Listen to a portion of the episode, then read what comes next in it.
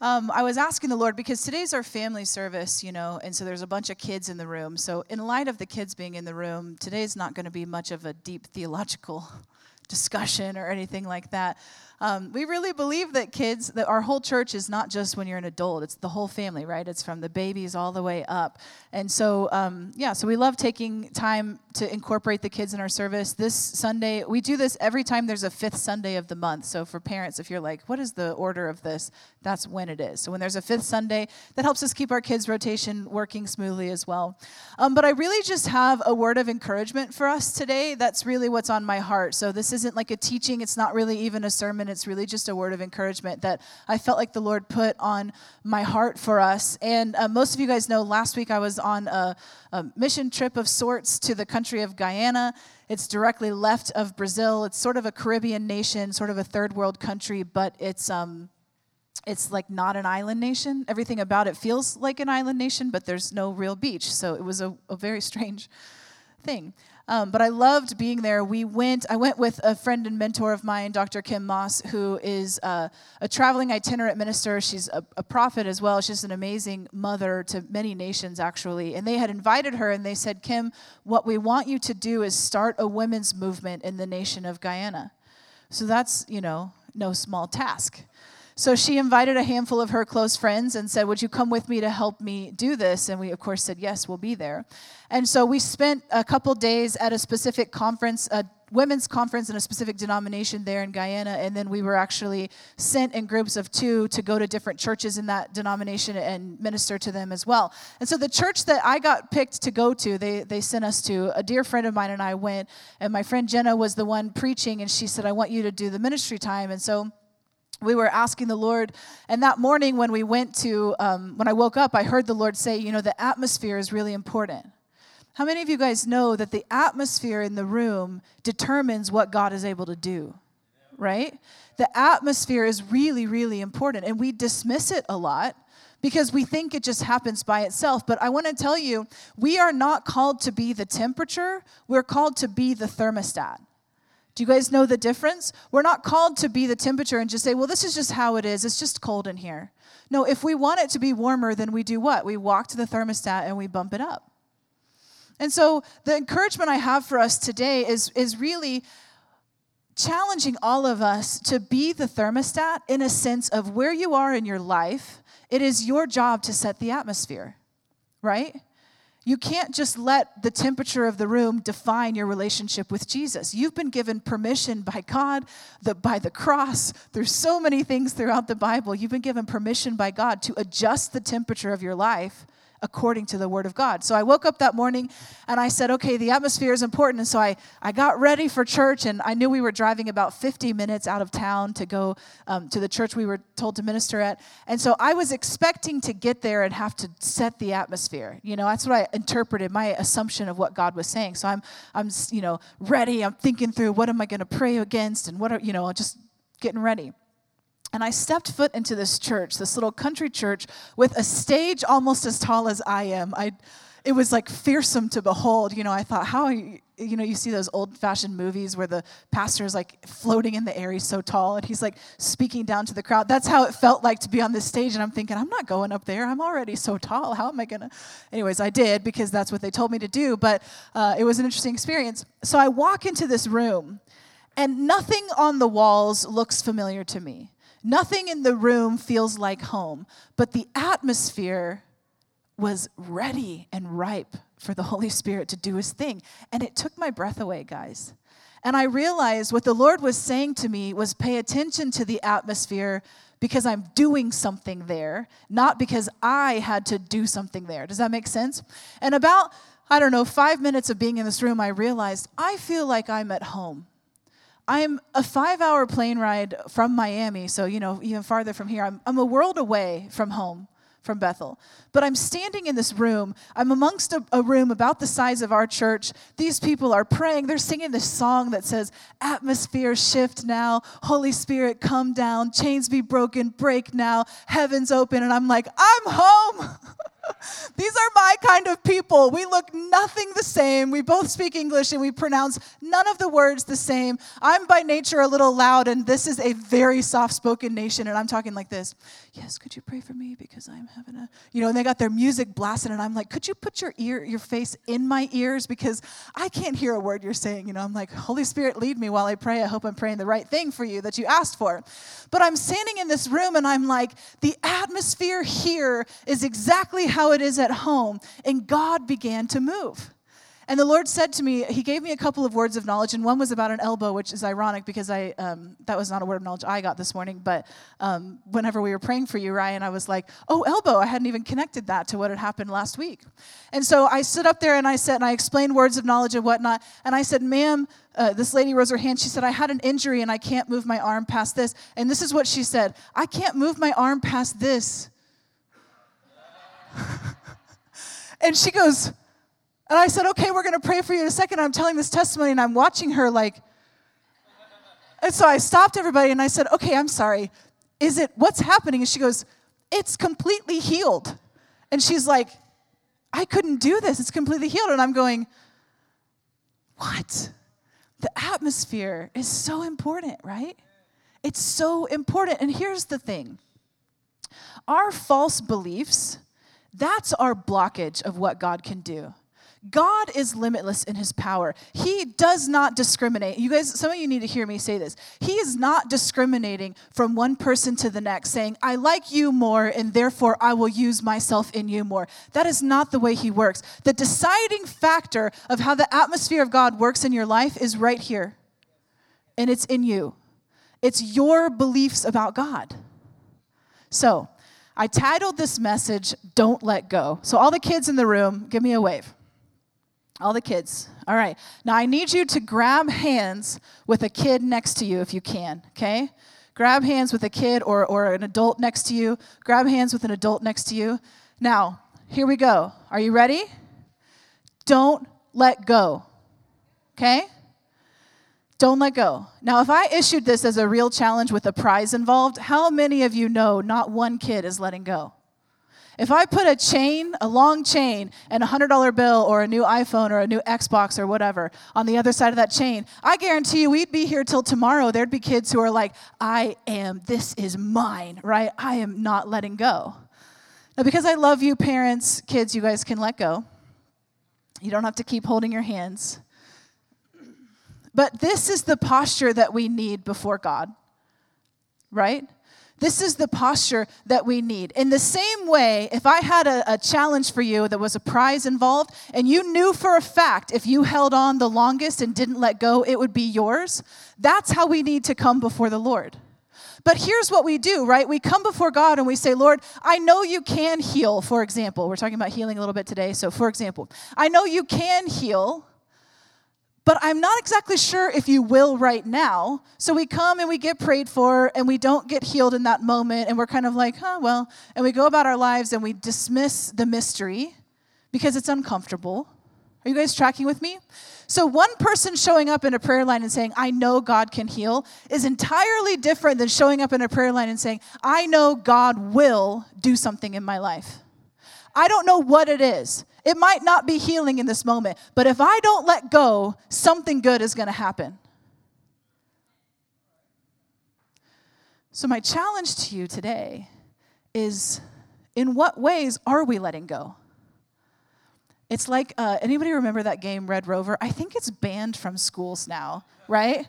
For right, yeah and for right reason, because Red Rover is a terrible game. I remember being out there and being like, oh God, if you love me at all, you will not pick my arm, right? And like, of course, I would always have to hold hands with the one kid who was like, bring it on. And I'm like, please let go, please let go. I was the kid on the soccer team who, like, they always put me at the back of the line. I can't even remember what the t- names are now. This is my brother over here. He remembers all too well. And I would be back there, and the, the forward would be like charging. Is that what they're called? The forward? Right? No? Okay, thank you. One person likes soccer in here.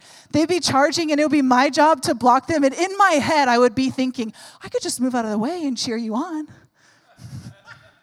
I was a horrible team sports person. I still am, right? But this was me. I'm standing in Red Rover and I'm like, no, no, no. But we can't be like that with God. We have to be standing with God and saying, I know you, I trust you, I'm going to stay here until you blow me away with your goodness, even if it's five, seven, 20 years in the making, right? I'm telling you guys, if you will not let go, God will move in your life. But the enemy knows that the easiest way to get you out of the race, it's right here. It's to convince you that God just doesn't like you or love you as much as somebody else. It's to convince you that He really is upset about something in your life and therefore He would rather move in somebody else. I'm telling you, what we just saw in this room with all these healings breaking out, I am the most unlikely person to see these things happen.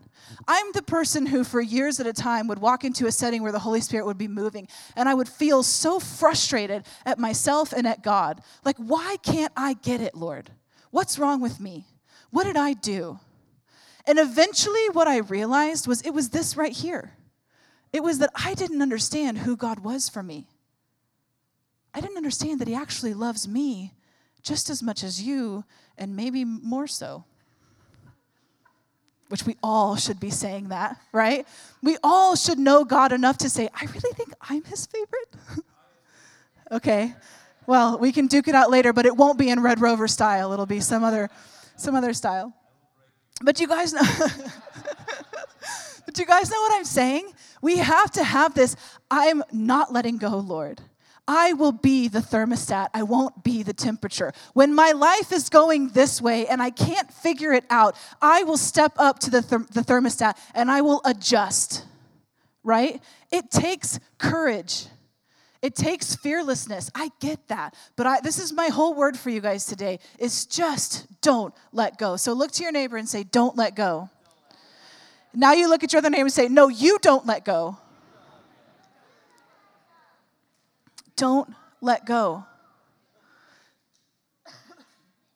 So here's my next question for you Are you convinced that God can in your life? Genuinely, are you convinced that God can?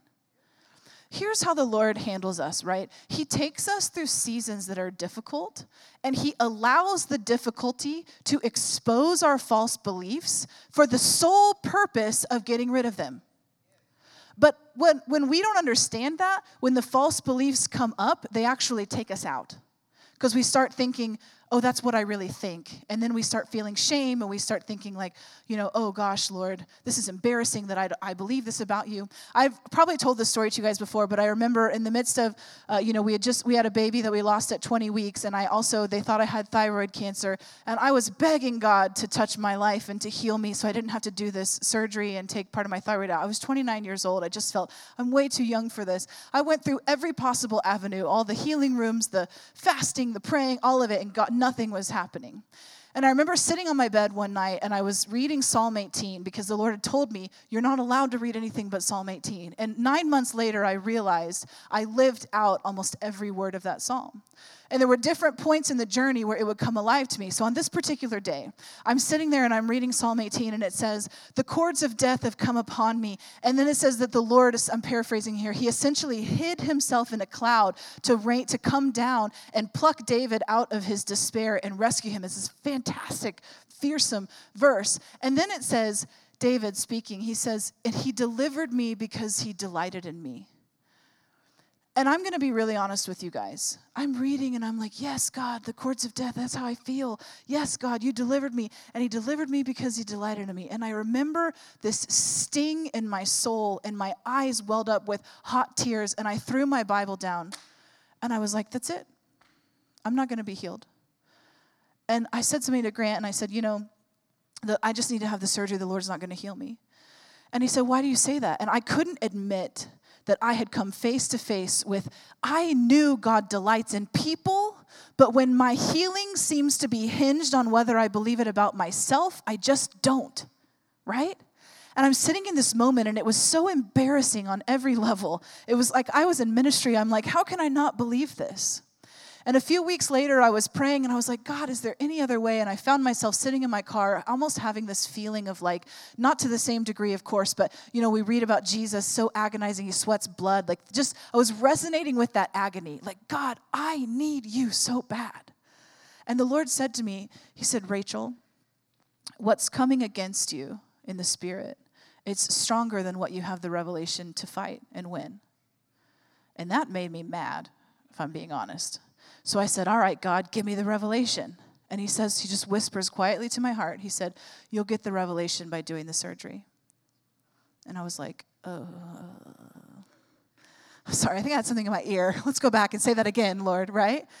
And I was sitting there uh, waiting to have the surgery, and I, I, saw prophetically this really large black figure behind me. And, and to be completely frank and honest with you, I thought I was going to die. Like the circumstances were so grave in my mind and what I've been reading in the Bible and everything. I was like, well, this is it. And I was trying to hold it together and keep a smile on my face, but I was pretty sure I wouldn't be waking up.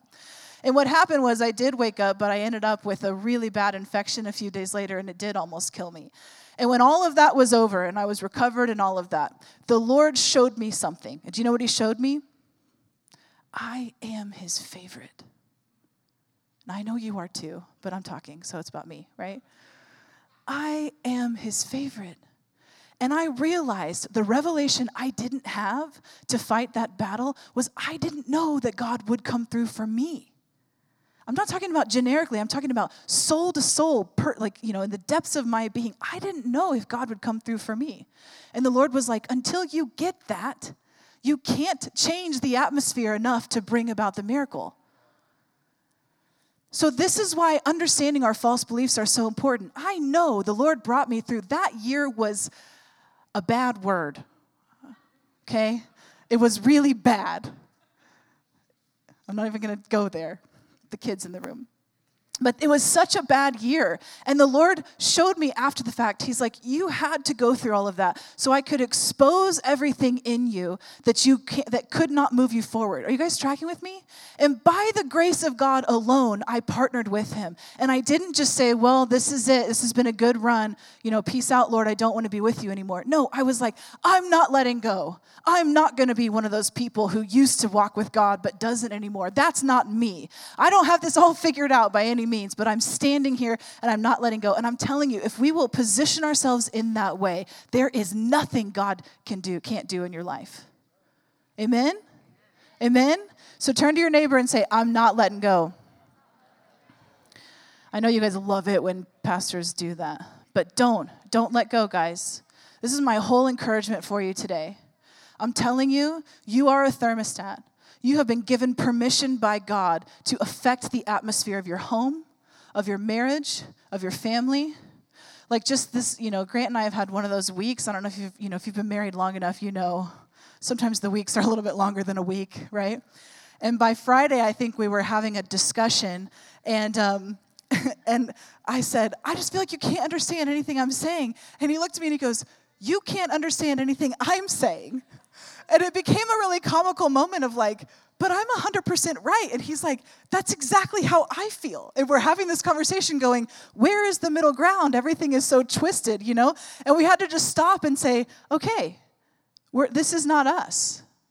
We're not going to like let this define us, right? We're going to stop and like reset. And then of course in my home you guys have heard me joke about this before. Then he's like, "So so you need to forgive me now." And I'm like, "Oh,